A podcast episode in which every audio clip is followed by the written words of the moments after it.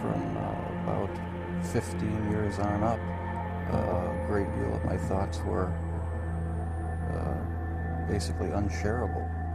We are all evil in some form or another. Yes, I am not 100%, but I am evil. My mother was a, a sick, angry, hungry, and very sad woman. I hated her, but I wanted to love my mother. This is Serial Killing, a podcast. Hello, my name is Alyssa Carroll, and welcome to Serial Killing, a podcast, where we go through the life stories of serial killers to see if we might catch a glimpse of why they displayed their famous, vile, and disturbing behaviors. This is my Halloween episode, guys, so happy Halloween to the murder family. I really hope you've had a good spooky season this year. And special thanks to some of my patrons as always. Pixie, Maya, Alethea, Elena, Aaron, Katoris, Catherine, Sam, Linda, two Janices, Katerina, Teresa, Sarah, Sophie, Nanette, my two Emmas, Emily, Gabrielle, Galen, Cassandra, Bree, David, John, and my feisty girl, Judy. Thank you so, so much, guys. You are truly appreciated. And for anyone else, please feel free to join the patron family so that I can continue bringing these stories that you crave. So, this week's podcast will be on Frederick Bailey Deeming, who is one of the higher suspects, potentially, to be Jack the Ripper. Frederick was born on July 30th, 1853, in Leicestershire, England.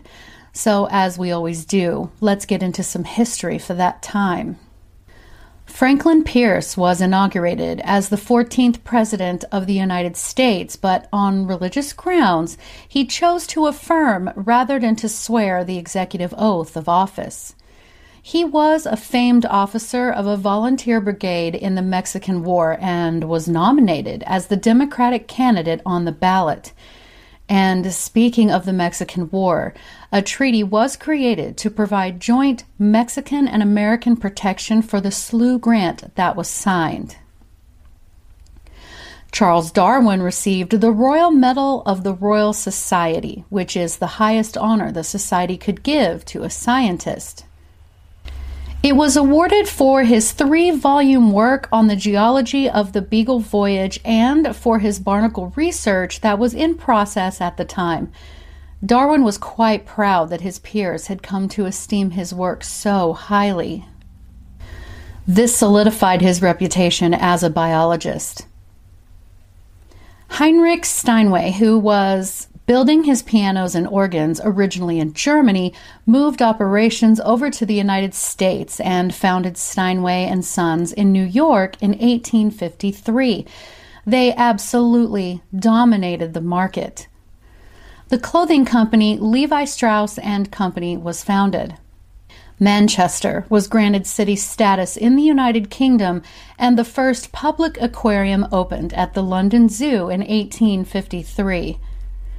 The Great Industrial Exhibition was held in Dublin, Ireland.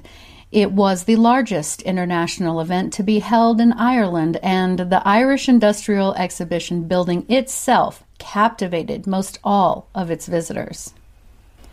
Also in 1853, the first true international meteorological organization was established in Brussels, Belgium. New Zealand acquired self government, and later in the year, the Ottoman Empire began war with Russia. So, guys, this was the overall global atmosphere that Frederick was born into.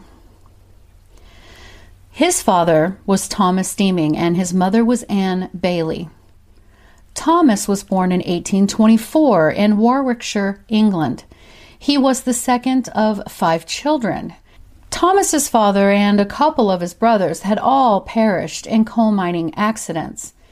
He himself grew up to be a coppersmith, though he had started in the local coal mines as well, where he allegedly fell 30 feet down a shaft and luckily landed in a pool of water, but he did suffer a substantial head injury. Now, Anne was born in 1826, grew up in the same area, and she and Thomas married in 1846. She was 20 years old, Thomas was 22. And then, though sources vary, they went on to have 12 children together according to ancestry sites. The fourth baby, Sarah, died before she was a year old, and Frederick was then number five. According to the book, quote, The Devil's Work by Gary Lionel, Thomas was less than thrilled with Anne being pregnant again and was occasionally physically and most certainly verbally abusive toward her during the pregnancy. He also, in his paranoia or mental illness, would sometimes proclaim that the baby was not his. According to author Gary Lionel and the Daily Mail, Thomas, quote, swung between black moods and a fierce temper and a chorus of voices in his head, he believed one of their homes was haunted. Frederick's older brother Edward stated, quote, he was a most passionate man, and when out of temper, had no control over himself. Frederick was never a favorite of my father's. He seemed to have taken a dislike to him from his birth. End quote.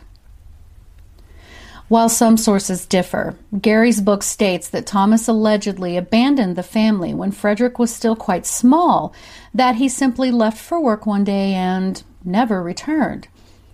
Anne was said to have been obviously scared and humiliated and went door to door until she found him and they managed to get back together. Sources state that Frederick was quite the difficult child and always sort of on the fringes of sanity as it was described. It was said that he had been known as, quote, Mad Fred, due to his abnormal behavior. This could be because allegedly his father dealt out very severe beatings to his children, and as such, as Frederick was growing up, it was said that he much preferred the company and friendship of girls rather than other boys. He also cared very much about his outward appearances. His brother described him as vain. Now, his father attempted suicide a few times throughout his life by trying to cut his own throat. His own sons, including Frederick at an age, would have to physically restrain him and get the razor out of his hand. So his relationship with his mother really wasn't much better. She was a Sunday school teacher who, quote, instilled her puritanical interpretation of the scriptures to him, end quote, according to casebook.org.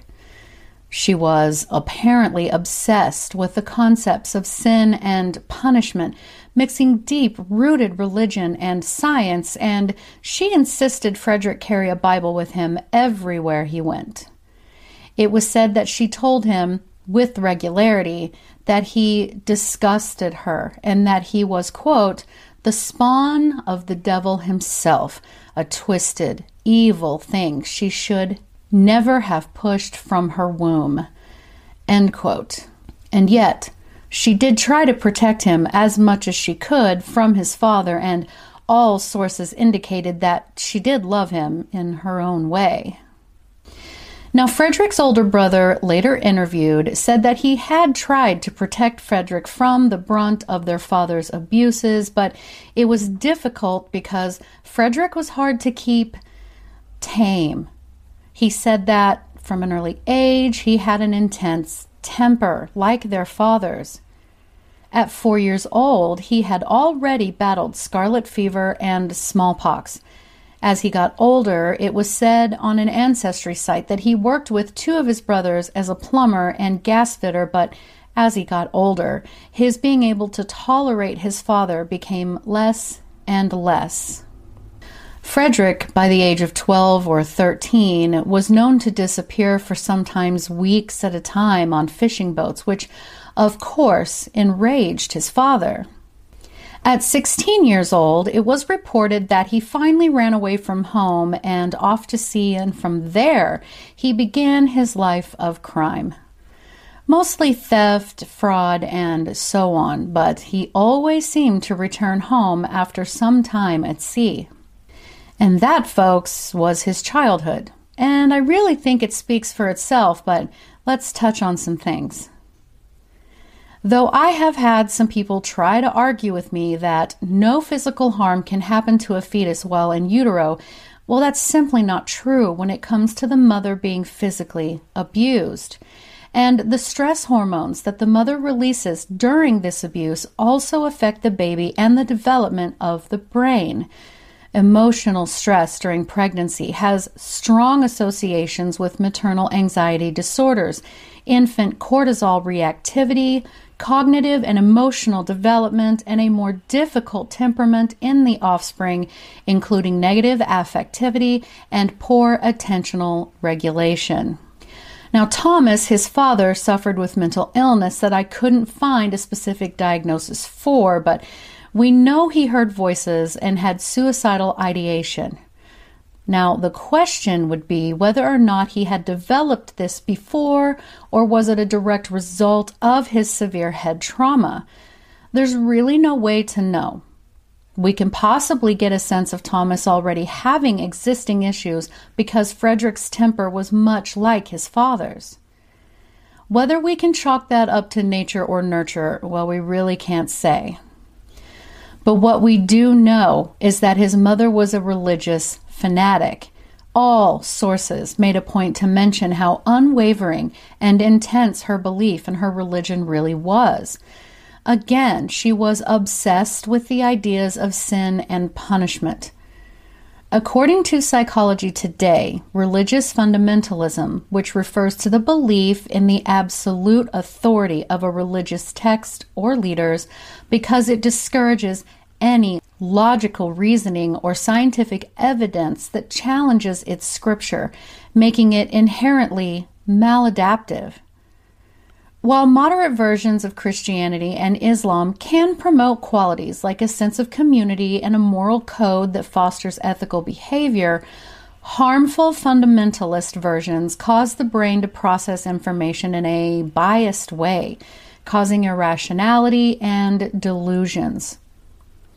Religious fundamentalism is strongly correlated with what psychologists and neuroscientists call, quote, magical thinking, making connections between actions and events when no such connections exist in reality. And then, outside of that, she was both, let's say, Mary the Virgin and Mary Magdalene, sinner and saint.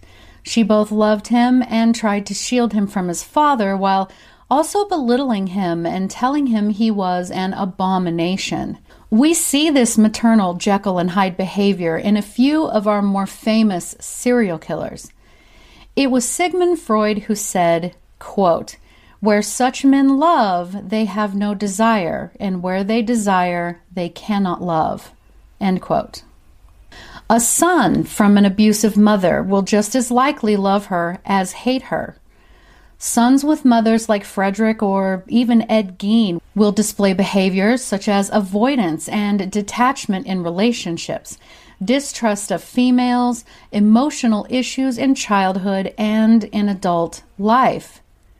Overly controlling mothers may lead their sons to hate them I know he can be controversial, but clinical psychologist Jordan B. Peterson has written and talked extensively on complex mother son relationships, and I agree with a lot of his take on the subject.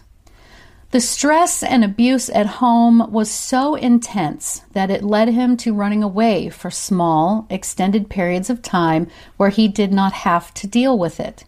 And escaping is one very easy way to deal with life stress.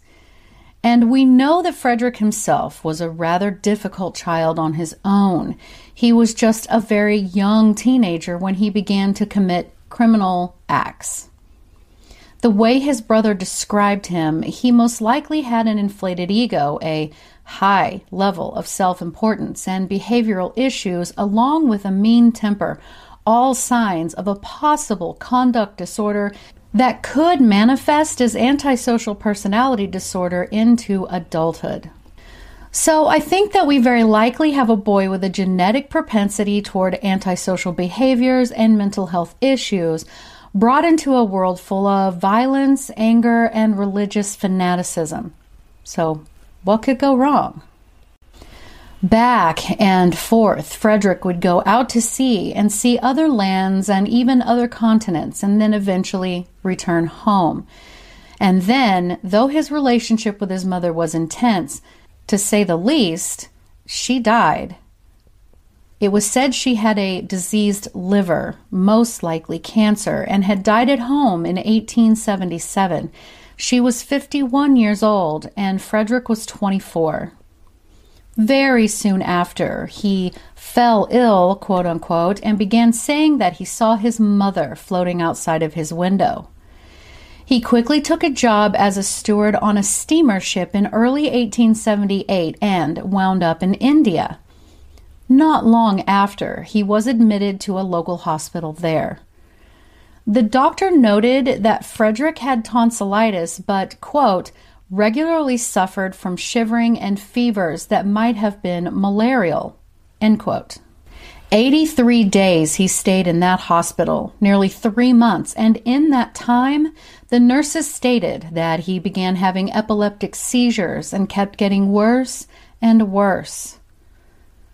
Toward the end, they said that he had many seizures a day, once up to 14 in one day. He would come in and out of consciousness, and they were forced to tie him down. When he was awake, sometimes the right side of his body would be paralyzed or would twitch for a week solid or more. But when he was finally able to travel, he was sent by ship back home to England. One of his brothers stated that he was home for three months straight, quite sick, and it seemed to affect his mental state. He was seen in the wee early hours one morning walking in his night clothes, which back then was kind of like a nightgown, a waistcoat, and a bouquet of flowers going presumably nowhere. At other times, he dressed entirely in black as if he were in perpetual mourning. And that's not to be confused with modern day dressing, which is now all considered normal, but back then it wasn't. His brothers all said he would ramble on and mumble to the point that they could not even make out what he was saying. People reported hearing him talk quite loudly to absolutely no one. And yet he met and married a woman named Marie James in 1881. She saw in him some level of potential that really no one else saw, though it is believed that at 26 years old, Marie was really just trying to avoid the old maid stereotype. Marie's sister had married one of Frederick's brothers, and that is how they met. Not long after the wedding, Frederick informed his wife that he was going to be traveling to Australia, a country he had been to once previously during his travels, and he would send for her once he got settled there. Once he arrived there, he got a good job, but in trying to get the money to pay for his wife's journey to be with him, he began stealing and subsequently selling parts from his employer. He was arrested and sentenced to six months hard labor in prison. Once in prison, he began having his seizures again, but eventually recovered. So, after time served, he sent for Marie, and the pair moved down to Melbourne.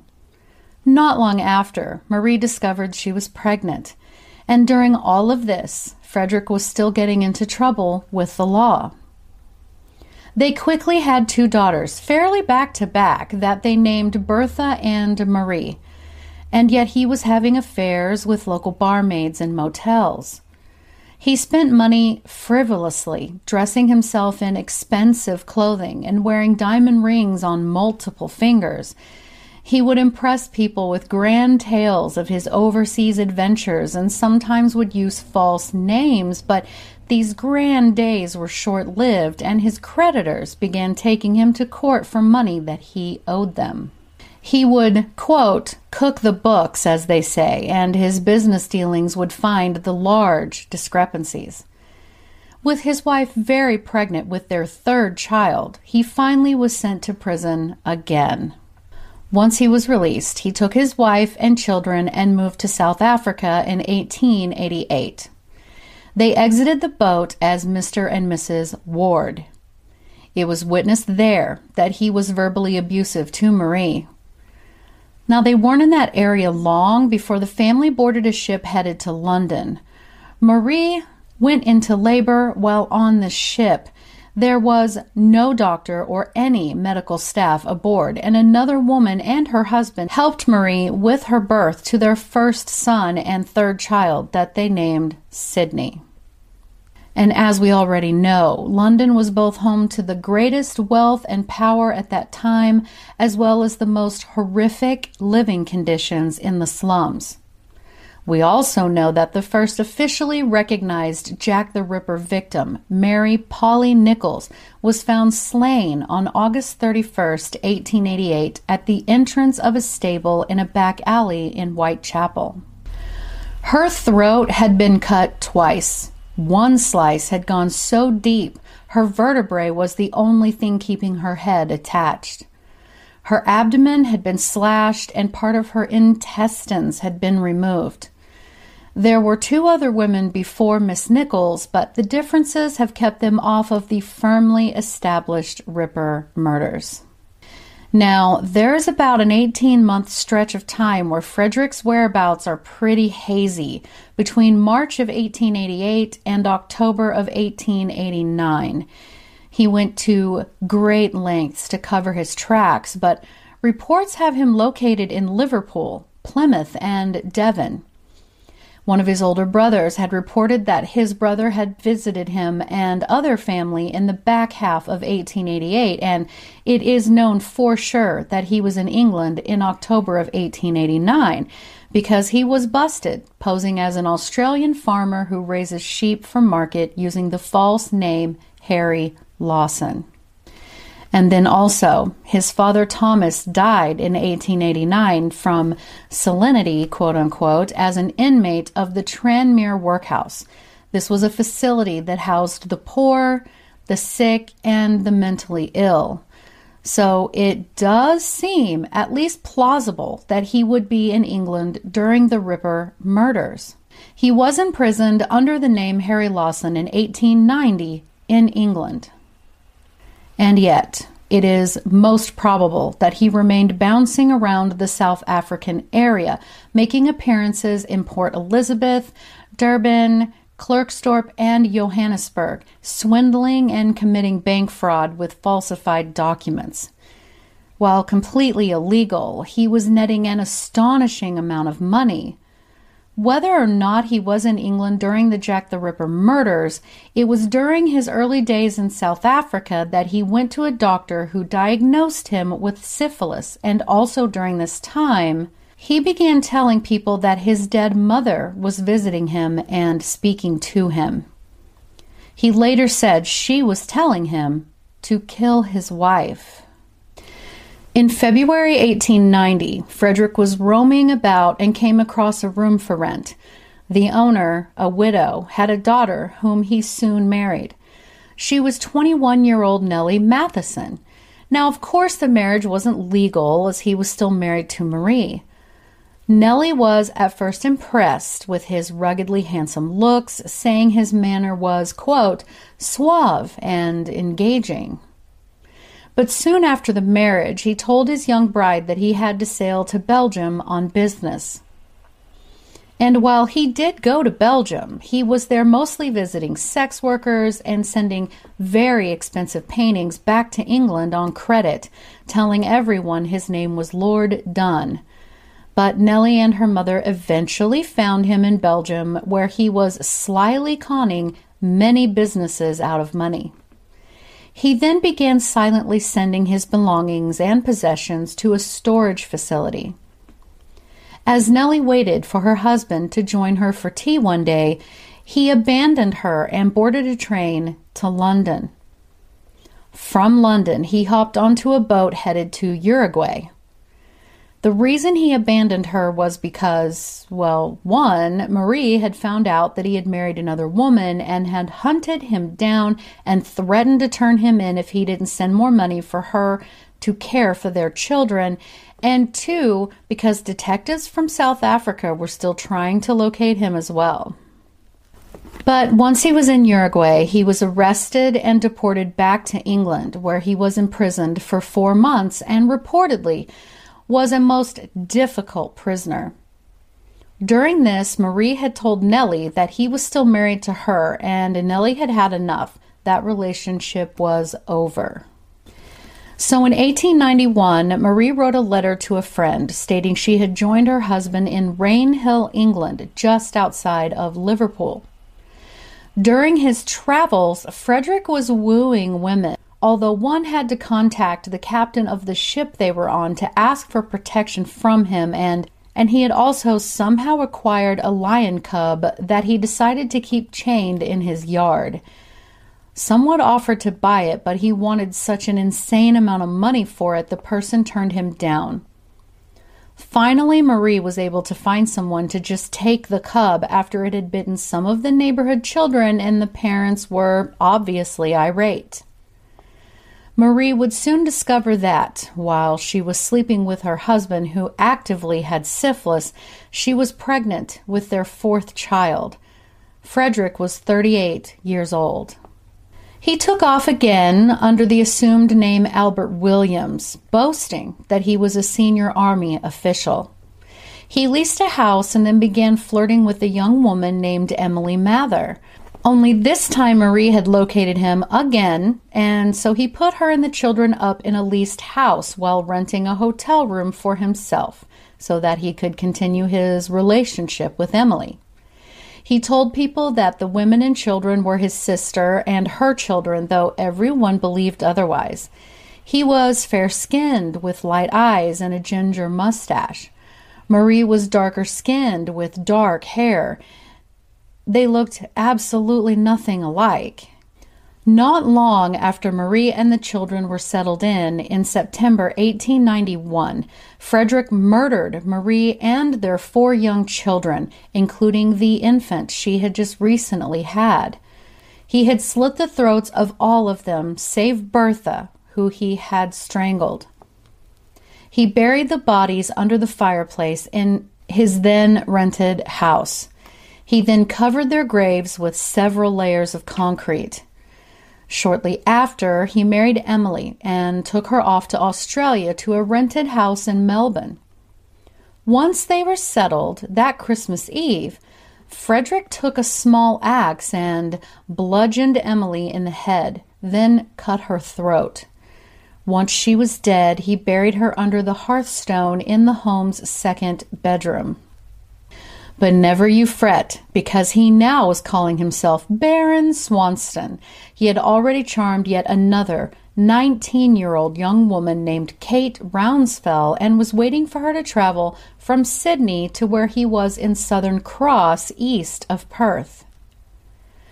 Now, in March 1892, a month after Frederick had murdered Emily, a potential lodger began to complain of a horrible smell emanating from the second bedroom. So the owner and another man raised the hearthstone and were met with the most unimaginable foul stench that they said they found themselves barely able to breathe. The police were summoned, and Emily's body was found.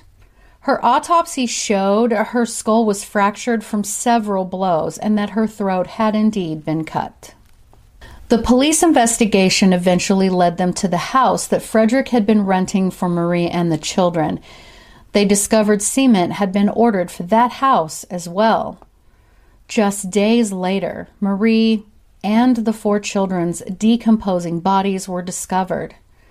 At this point, with interviews very well underway, they knew many of Frederick's aliases and sent out to find him. And before his new lady could even get to him, the police finally located him in Southern Cross and arrested him in March of 1892, and they extradited him to Victoria, Australia. His arrival was met with angry crowds. Something quite interesting I found out was that his defense attorney was Alfred Deakin, who would go on to later become the Australian Prime Minister. Alfred and his wife especially believed in the supernatural and mediums and so on, and that's a whole other story for another time. But he was tried for the murder of Emily Mather and found guilty. The trial really only lasted for four days. While he was awaiting his sentencing, he said that his dead mother was taunting him at night in his jail cell. He also said that he had been out many a night with a gun to kill women who had given him venereal diseases. He absolutely loathed sex workers, especially, and felt right in, quote, exterminating them. He denied that one of his wives was actually dead, a delusion that he kept going with. He proudly proclaimed to all in the courtroom, quote, It is not giving up this life I fear, not the slightest. I have gone through the world, and after the dangers I have faced, I am not afraid to give up my life. I have been on the Zambezi among the black fellows and have been battered about the head and gone among bears and gone into lions' caves and brought them out alive, as it has been stated in the papers, and now they are alive in the hands of the men in England. He was hanged in the Melbourne prison in May of 1892. He was buried in an unmarked grave in the Melbourne prison grounds and then later exhumed and buried again at the Pentridge prison. There was a cast of his handmaid and allegedly his face as well. Now, to the Jack the Ripper portion, right? So it really didn't seem to take long for people to suspect Frederick might have been Jack the Ripper. There is a very high probability that he was in England in late 1888 when Jack was committing the Whitechapel murders. His father had died during that time, and one of his brothers stated Frederick was indeed visiting family during the crucial window for Jack the Ripper. Again, most skeptics state that he was in jail during the murders, but it has since been proven that he was in fact not in jail during Jack's dates. The way that Frederick murdered his victims was quite similar to Jack's method, and the motive would have been easy to understand as he was so angry with sex workers because one had given him syphilis. It is widely agreed that the Jack the Ripper murderer had a pathological hatred of sex workers, and this alone could be a symptom of someone suffering from neurosyphilis. Now, neurosyphilis, according to NIH.gov, states that it is a disease of the coverings of the brain, the brain itself, or the spinal cord and occurs in people with syphilis, especially if they are left untreated.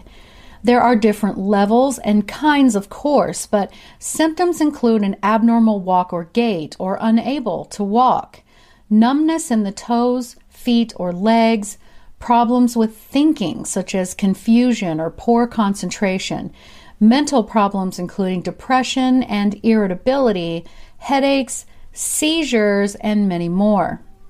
You see, the seizures especially, but many of the other symptoms match Frederick's overall health. Frederick had admitted to two respected physicians who were examining him for trial, stated that he had contracted syphilis from a sex worker, and on at least four separate occasions he had gone searching for one of them with the intent to kill. A witness to Jack described him as a fair mustached man, which of course Frederick did wear. Another woman, knowing him under the name of Lawson, stated that he was courting her in London during the time of the Whitechapel murders and seemed obsessively interested in one of Jack's victims. Frederick, after arriving back in Melbourne, asked a jeweler to clean a pair of blood stained surgical dissecting knives, which are thought to be what Jack the Ripper used on his victims. While in prison, Frederick admitted to other prisoners that he was Jack the Ripper and that the disease he had gotten from a sex worker had caused him to have seizures and brain disease, which caused him to kill. So I've left a couple of links below in the notes if you'd like to travel down this rabbit hole. And I'm not entirely convinced myself, but I can see why he would be quite high on the suspect list for sure. Will we ever truly know who Jack the Ripper was? My opinion is that I don't think we ever will, but I'd love to be proven wrong. So tell me, guys, what do you think? Leave me a comment below if you're watching, or you can DM me on Instagram at serial underscore killing. You can email me. All of my contact information is below. And most importantly, thank you so much for listening because I know you could be listening to anyone else, but you chose me, and I really appreciate that. Thank you so much, guys, and have a great Halloween.